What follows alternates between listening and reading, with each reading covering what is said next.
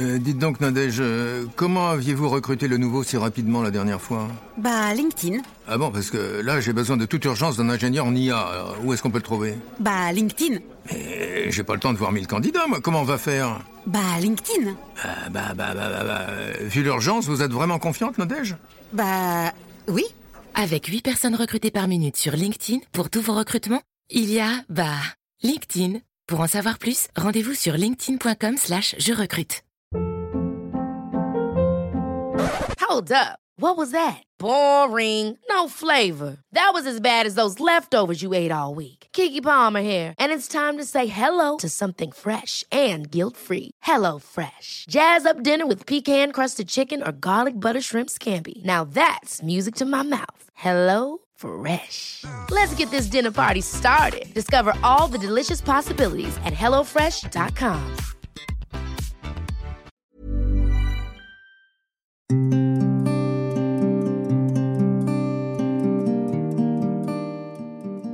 Hello, and welcome to Saving Lives in Slow Motion. Today, I'd like to talk about jealousy.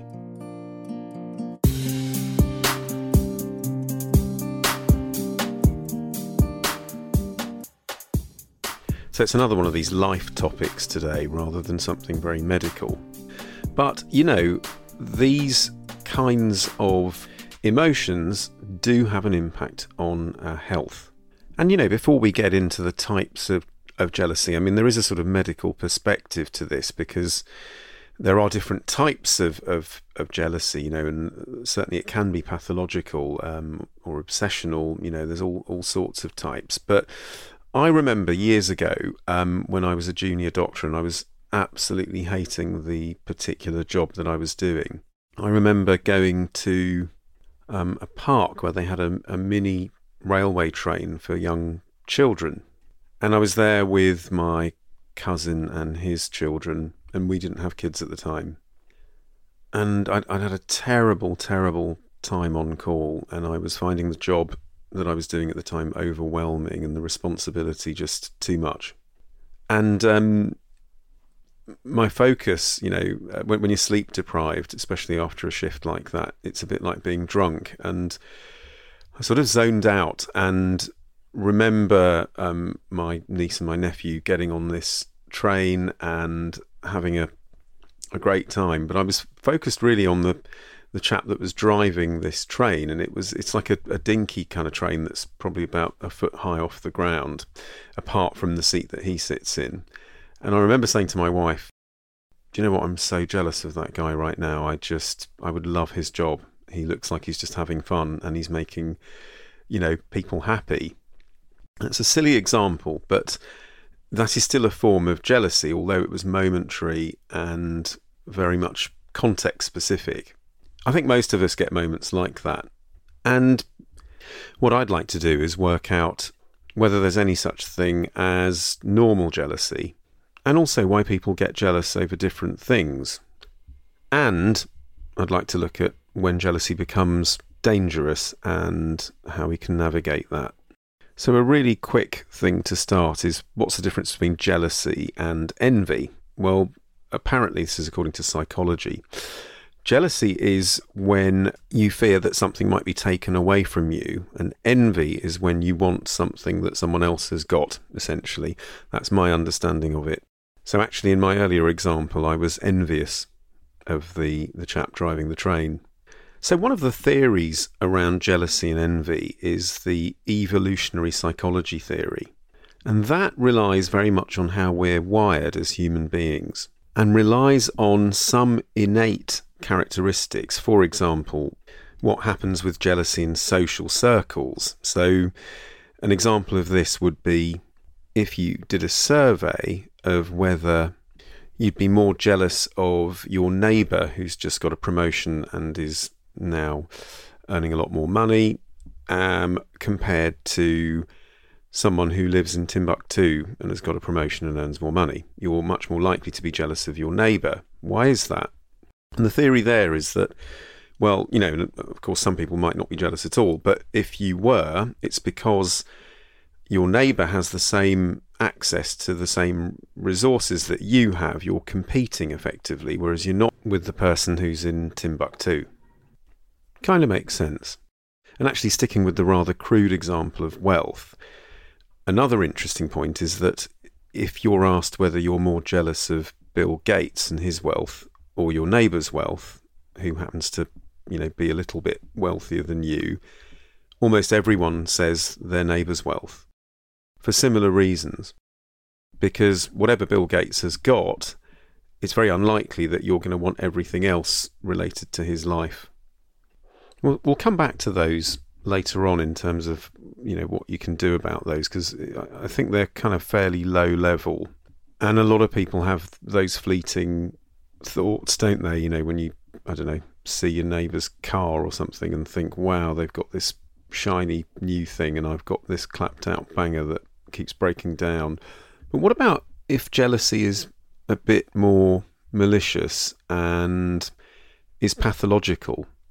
So, some of you may have heard of something called Othello or Othello syndrome, as in Othello, the Shakespeare play, where the king murders his wife believing that she'd had an affair. And, and that's an example of morbid jealousy.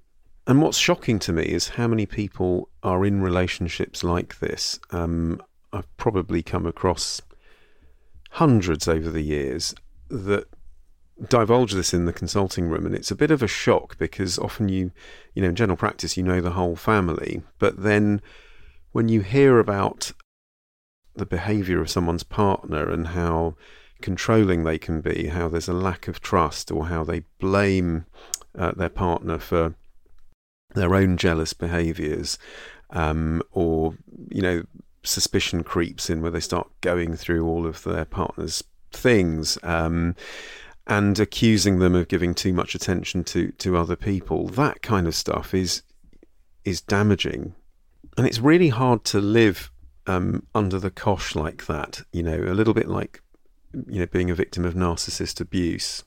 I think it's really sad and it's very difficult because it's not easy to spot that you're in this kind of relationship until it's too late sometimes. And getting out of these relationships is is difficult because the other person is so jealous and often so controlling that you um, you're stuck. There are some um, resources for that which I'll post in the show notes. Can jealousy be a good thing? Well, you know what? A little bit of jealousy um, is probably quite good. If you think about sports, for example, and competition, jealousy definitely plays a part there because otherwise you wouldn't want to, you know, wrestle that gold medal um, off your competitor or try harder to beat someone. And, and that kind of jealousy really has roots in childhood. If you think about when we're infants, we tend to um, have the focus on us, um, particularly if you're an only child. And the whole concept of rivalry develops in early life, doesn't it? If you're a child who then goes on to have a sibling, um, one thing that is very common, and, and again we see a lot in, in general practice, is that the behaviour of the older child regresses a little. And some anger um, is essentially normal.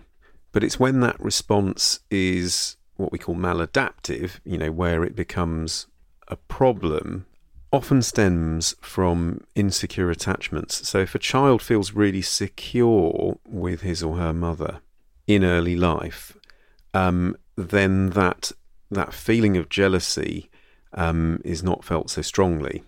I think the fact that jealousy is something that manifests from a young age is quite important because it teaches us that it's something that is, in a way, not our fault.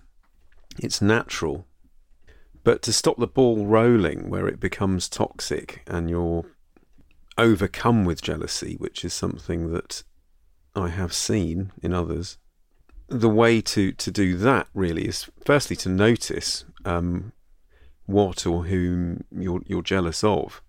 And then, you know, the thing that um, I think helps a lot of people is to, to actually, you know, so let's take a real life example. Let's say that one of your friends wins the lottery and it's life changing money. So he or she never has to work again, and you're stuck um, working, you know, your socks off in your job, finding it hard to make ends meet. Now, you know, I don't know anyone who wouldn't be slightly jealous there at, at the very least. But I've, I've noticed that people that put others down without acknowledging their strengths, or, you know, just can't handle the fact that something good has, you know, come to someone else, actually often internalize um, that emotion, and then that ends up affecting them. It, it, it's um, almost like um, you know, if if you kind of don't let go of that emotion that the jealousy breeds within you, because I mean that example I've just given, you know, there's no doubt I would feel jealous. I'm telling you right now, but it you have to sort of let it pass because you can't hold on to that and think anything but hey, you know what? Good for them. I'm glad it happened to my friend rather than some random stranger. That that's the problem with jealousy because it you wouldn't feel jealous as jealous in a way if it was a random stranger. It's fact it's the fact that this friend is in your social circle that almost triggers the jealousy. It's fascinating psychology in a way. And that whole, you know, keeping up with the Joneses and and becoming slightly taken in by what other people are doing. And I think the answer to that is just focusing on what you're doing. It, it, it takes a lot of maturity, and I see it a lot in teenagers um, with getting the latest phone or trainers or whatever it is. But you know, their brains are still developing. They're still using that monkey brain that I talk about on other episodes. And and that's what jealousy's about. You know, it's it triggers that mesolimbic system, that part of our brain where we suddenly think about reward and, you know, it's very irrational in some ways. And I think, you know, the, the adult thing to do is to notice your own jealousy. And if you're someone who's quite impulsive, the danger with letting that jealousy fester is that, you know, you might look at your neighbour's car and then suddenly go online order yourself one and realize you don't have the money for it and get yourself into a lot of debt. So, in a way, although jealousy seems like this slightly low level emotion, it is a bit of a gateway to other problems if you're not careful. The other thing is that the more you notice your own jealousy, if you like, the more you see it in, in other people. But it's easier to accept it and and if you see other people doing things fueled by jealousy, in a way, you, you might as well take that as a compliment. I think the reason I, I wanted to cover this is that actually, at low levels, I think jealousy is quite a good thing. For example, in competition such as sport. But at the other extreme, it's really toxic and can be quite dangerous. And there aren't many things like that. The only other one I can think of is stress, but that's something that is not really an emotion. It's it's a sort of invisible physical and mental thing. But jealousy is very specific.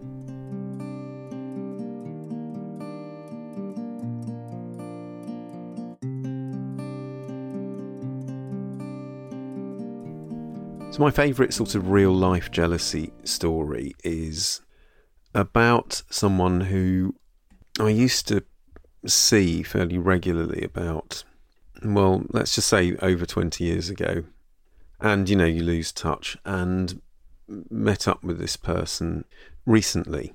And what what used to happen back in the day is that anything that would come up in conversation about anyone, this person they would say something negative or you know demeaning about it. For example, if you're in traffic in a car with them and you pass, I don't know, a gorgeous new Ferrari and you say, wow, that's a, an amazing car, they would just say, oh, well, actually, the guy driving it looks like an idiot. Car gets you from A to B. It's a total waste of money.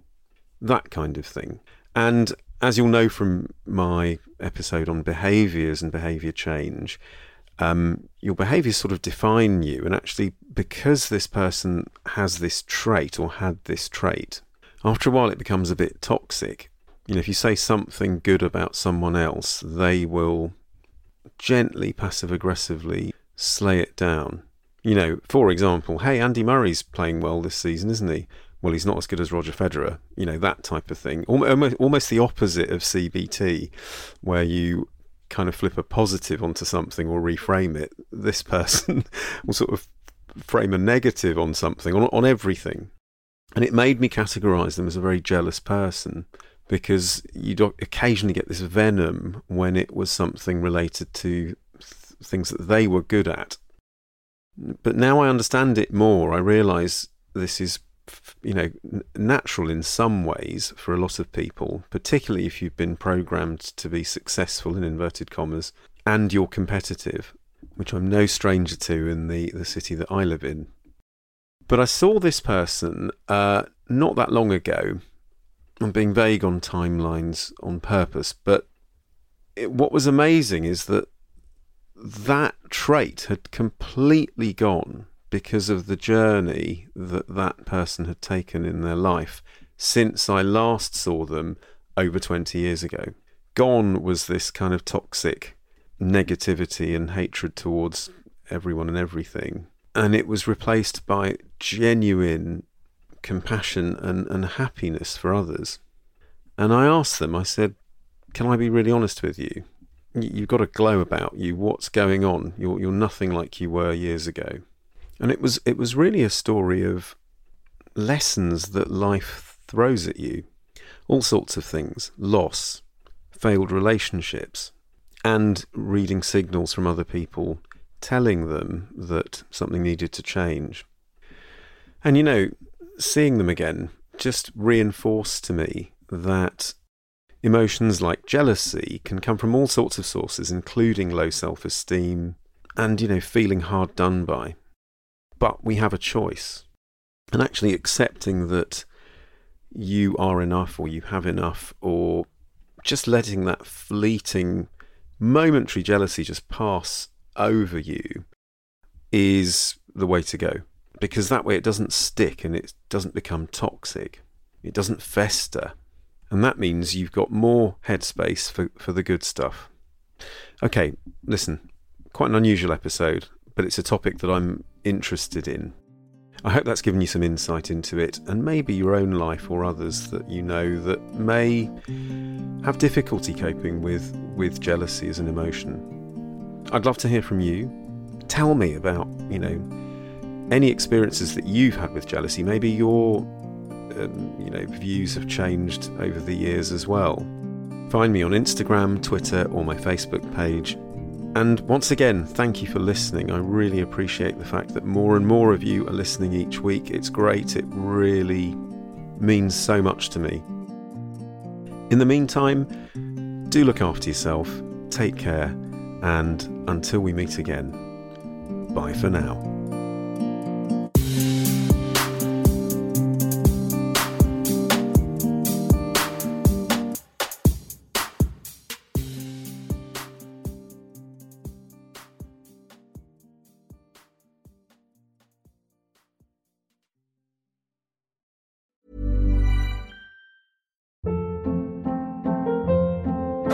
Hold up. What was that? Boring. No flavor. That was as bad as those leftovers you ate all week. Keke Palmer here, and it's time to say hello to something fresh and guilt-free. Hello Fresh. Jazz up dinner with pecan-crusted chicken or garlic butter shrimp scampi. Now that's music to my mouth. Hello Fresh. Let's get this dinner party started. Discover all the delicious possibilities at hellofresh.com.